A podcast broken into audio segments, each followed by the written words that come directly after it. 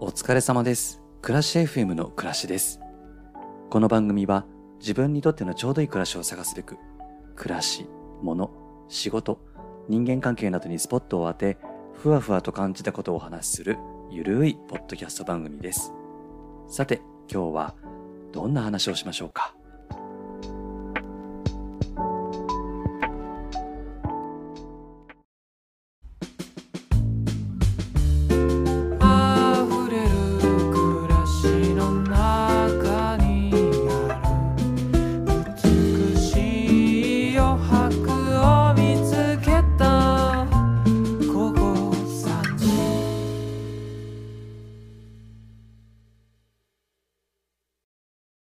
今日は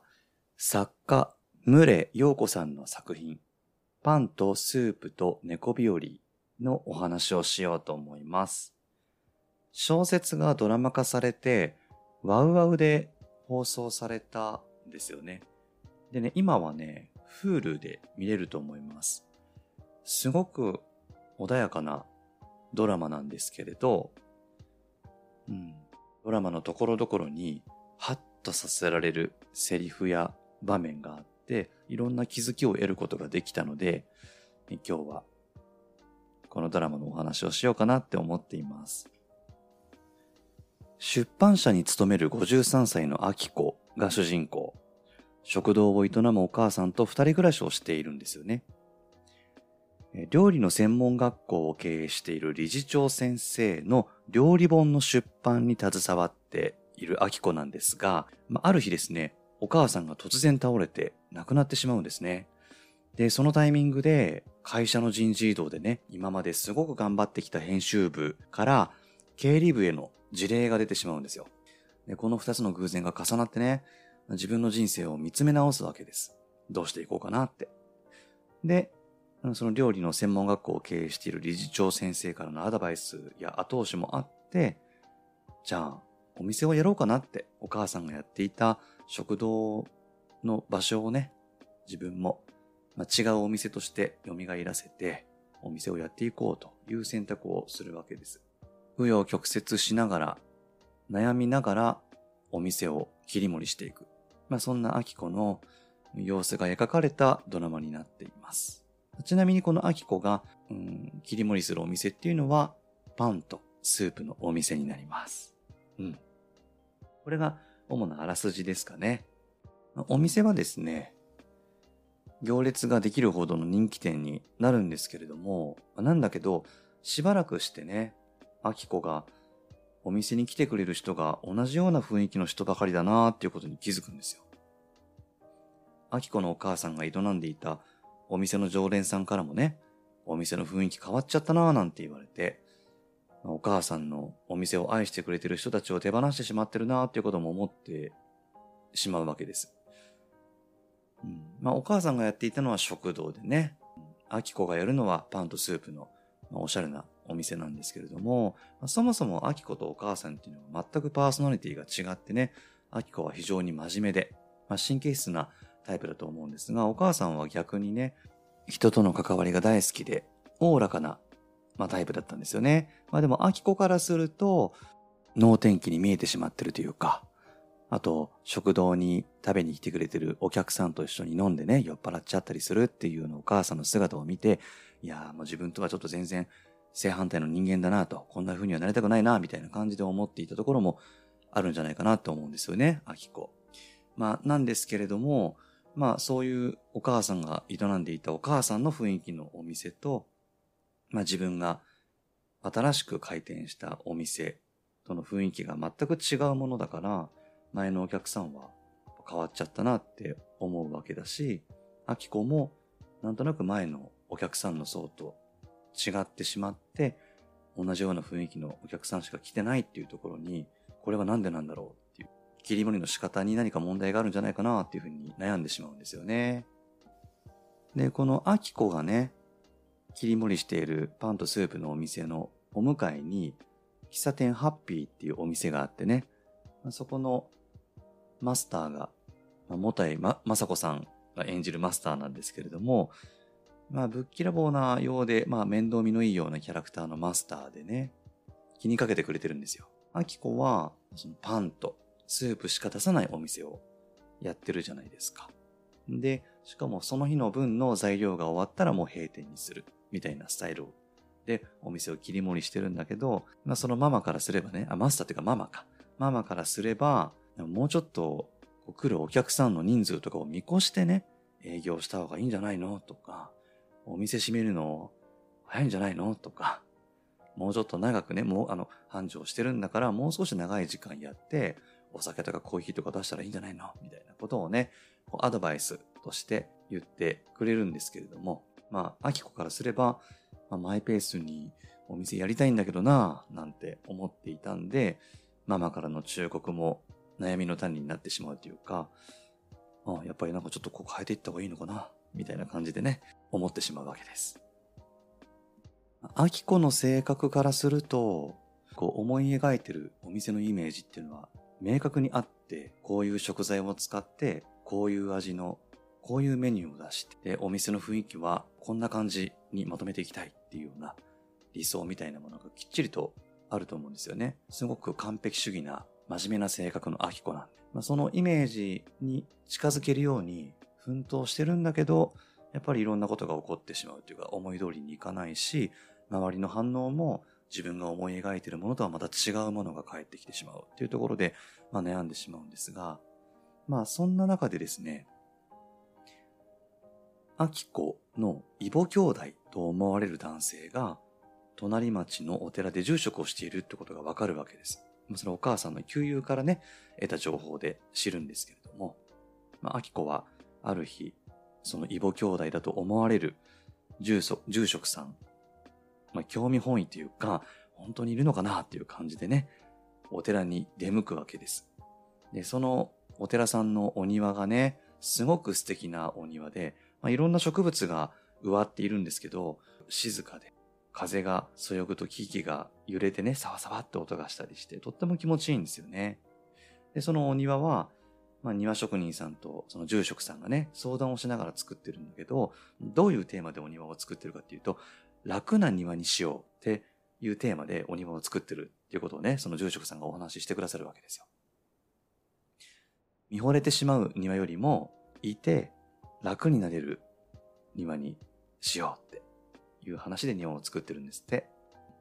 まあ、見惚れるくらい完璧の庭にしてしまうと、見る人を疲れさせてしまうからっていうことらしいんですよね。疲れたなーって思った時に人が来てくれて、まあちょっと楽な気分になって帰ってくれたら、お寺なんてそんな場所なんだって思うって住職さんがお話をするんですよ。それを聞いて、主人公のアキコは、そっか、そうですねってつぶやくんですよ。まあ、きっとね、今までは完璧に生きなきゃ、仕事しなきゃって思ってきたと思うんですけど、まあ、それは自分に対しても人に対してもそうだったと思うんですけど、でも、スープとパンのお店を始めてね、その完璧さっていうのが人をこう遠ざけてしまうというか、うん、自分の居心地の良さが人の居心地の良さにつながるとは限らないっていうことに気がついた瞬間だったんじゃないかなって僕は見えたんですよね。いろんな経験とか、いろんな人との出会いで、アキコの価値観がね、ちょっとずつ変わって、それがお店に反映されていくわけです。でね、あの、細かいところなんですけど、お店の中でね、お客さんにそのメニューを提示するときの声かけの仕方とかもね、ちょっとずつね、変わっていくんですよね。それもね、最初は非常に明確に具体的に提示をするんですけど、お客さんに。時間の経過とともに大雑把なお客さんへのメニューの提示の仕方になっていて、その辺もアキコの力の抜け方と、こう比例させてるんじゃないかな、そういう演出なんじゃないかなって思いました。でね、最後にアキコがね、その編集者時代にお世話になった料理専門学校の理事長先生にね、まあ、すごくお世話になった先生なので、こんなお手紙を書くんですよ。先生、久しぶりのお便りです。母が亡くなり、会社を辞めて、予想をしていなかったお店を始めて、時間は流れるように過ぎていきました。その間、新しい出会いと、ちょっと寂しい別れもありました。昔、何度となく、この街を離れようと思ったことがありました。生まれた家に居続ける自分に、不甲斐なくて腹が立って落ち込んだこともありました。母の元を離れたい。そうも思いました。そして、そんな私を母の方から突き放すように一人にしてくれました。そんな母の生きてきた場所で始まった新しい時間の中で私は気づきました。今までの自分は自分自身が不自由にしていたということに。先生、私、真面目すぎました。私、これからは不良になります。自分が自由になれて、人との時間が初めて始まるのだということに気づきました。母はそれを知っていたのだと思います。やりたいように、好きなように、お店をやっていこうかと思っています。先生、遅れてきた不良のやっている小さな店にまた来てください。何かが変わっていると思います。きっと。まあ、この手紙がナレーションで最後流れるんですよ。人はいろいろ言うけれど、あんまり人の言葉や目を気にしすぎずに好きなように生きようかなって思えた。案外それに対して誰も何も思わないし、思われたとしても自分がやりたいようにしないと周りに与えることができないなっていうことに気づいたんだと思うんですよね。今までは好きなように生きることがとても難しかったアキコなので、まあ真面目に生きなきゃって思ってきたでしょうし、完璧にやんなきゃって思っていたでしょうから。あえて今までと真逆の振り切った生き方をするために不良になりますって手紙に書いたんだと思います。例えばこれが私不良になりますじゃなくて私やりたいようになりますとか私もっと自分に素直に生きますとかだと振り切れなかったというか、アキコとしてはね。またブレてしまうかもしれないけれども、不良になっちゃえば生きたいように生きれる自分になれるんじゃないかなって、そういうアキコの決意とか願いが込められてる手紙だなって感じました。先生っていう読み出しもね、すごく印象的だなって思ってね。こうこの作品の中の先生っていうのは、まあ、料理学校の理事長先生のことなんですけど、まあ、先生って聞くとやっぱり学校の先生をまあ思い浮かべるわけで、その学校の先生とアキコが表現した不良っていうのは相対するというか、割とこう校内の中ではこう敵対するキャラクターじゃないですか。お互いにね。なので自分が不良になってね、私自由にやりますぜみたいな、こう明るい反抗期を迎えて新たな自分と出会うことができた。まあ、そんなアキコの心情がこの手紙にふんだんに込められてるんじゃないかなって思いました。僕も9月にね、管理職を辞めようと思いますって上の人に決意をして言いに行ったんですけど、意向を伝えに行く際に、アキコの私不良になりますっていう言葉がすごく後押しになったんですよね。上の人の期待に応えたいとか、管理職になった私のことを見ている周りの人のことを気にしちゃうと多分辞めるっていう決断はできなかったと思うんですが、いやいや、もうちょっとここは自分の人生だし、不良になっちゃえと思ってね、後押しされて決断をすることができました。他人ファーストになりすぎちゃうことがあって、自分のやりたいことがわからなくなるっていうことが未だに時々あるので、まあ、自分の声に耳を澄ますことが難しくなったら、僕はこの作品を見て、よし、不良になるぞって決意をしています。今日は、パンとスープと猫日和っていう作品の紹介から、私、不良になりますっていう生き方についてお話をしてみました。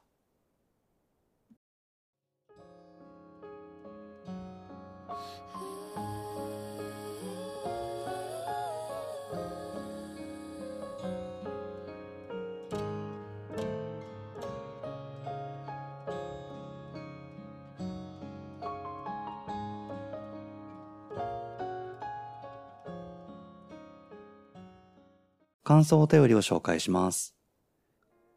クラスさん、初めてお便りいたします。いつも楽しくポッドキャストを聞かせていただいております。配信してくださってありがとうございます。エピソード92の恋愛のお話を聞いていて、はっとし、思わず筆を取ってしまいました。うんうん。私は、クラスさんに少し似た方と8年前同棲しておりました。私に似た方と。うん。彼は大学卒業後、トランペット吹きでした。おトランペット吹いてらっしゃった。おえ勝手に倉石さんとその彼が似てると思ってしまい、すみません。いえいえ。去年きっかけがあって彼と再会し、また反同棲したけれど、え今年の夏別れてしまいました。うん突然音信不通になってしまいました。おー悲しくて悲しかったですが、悲しくて悲しかったってすごく悲しかったんですね。うん。ですが、え倉石さんのポッドキャストを聞きまして、彼の気持ちの動線が少し分かった気がいたしました。うん。私が悪かった。どこがいけなかったのか、とずっと自問自答する毎日ですが、そういう観点の問題じゃないのかもしれないな、とぼやーっと思いました。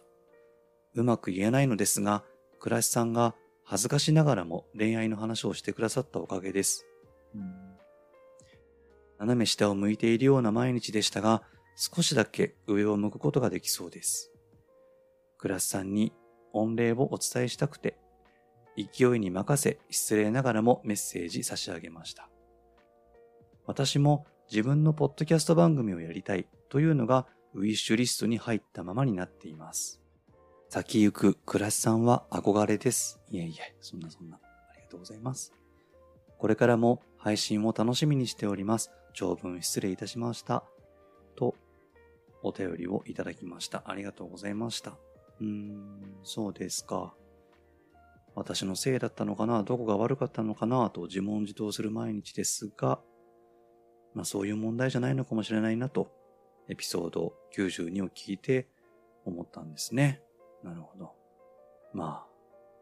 うん。相手が悪いとか相手に原因があるとかじゃないんだけど、なんか一人になりたくなっちゃったみたいなことってありますからね。うん。うん、まあそういうこう、明確な原因みたいなものがないからこそ、音信不通にならざるを得なかったのかしら、その彼は。本当は良くないけれど、ちゃんと決着をつけて欲しかったんですけどね。うん、何なんだろう、この自分でも言語化できないこの気持ちって思いながら、いなくなったのかな、その彼は。うん。まあでも、これ、まあ、恋愛に限らずね、その友達関係とかでもあると思うんですけど、何かがあったわけじゃないのに、疎遠になってしまったりとか、もう交わることがなくなってしまう方って、いませんかね？うん。なんか、ちょっと寂しいなとも思うし、うん、なんでこんな疎遠になっちゃったんだろうなんて思うこともあるんですけど、でもなんかこう、それも明確な原因とかきっかけがあったわけではなくて、いやーでも本当縁がなかったとしか言いようがないというか、うん、情緒の糸がほどけてしまう人って、やっぱりいますよね。恋愛でも友情でも、うん。いろんな人間関係において。それをこう無理やり結ぼうとするのもちょっと不自然な感じもするし、縁があればまたきっとその糸は結ばれるだろうし、うん、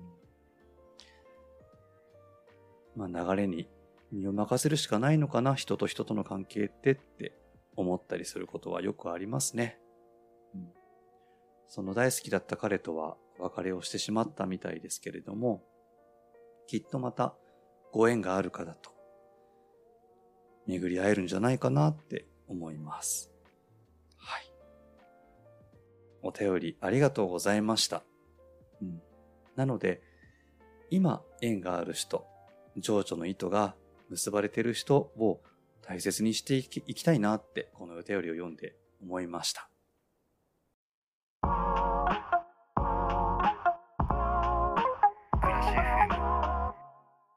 今日も最後まで聞いてくださってありがとうございました。クラッシュ FM では皆さんからのお便りをお待ちしています。番組概要欄にあるお便りフォームからお寄せください。そして今日は告知があります。ポッドキャスト番組、さゆ FM のタナシンさんがえ企画をしましたイベントに私もお手伝いとして参加することになっております。イベントのタイトルは、さゆポップアップ。鉄瓶で沸かしたさゆはいかがですか？というタイトルのイベントです。日時はですね、12月3日土曜日の11時30分から3時30分までになりますね。場所は埼玉県川口市にあるカフェ千キ屋の敷地内にある千キ屋一坪っていうポップアップスペースです。どんなことするかというと、タナシンさんがいろんな種類の鉄瓶も持ってきてくださるんですけど、そのいろんな鉄瓶で沸かした採用をですね、タンブラーなど持ってきていただいた方には無償でお配りしして、してですね、だから採用を味わっていただくっていうイベントですね。うん。で、2時30分頃からは、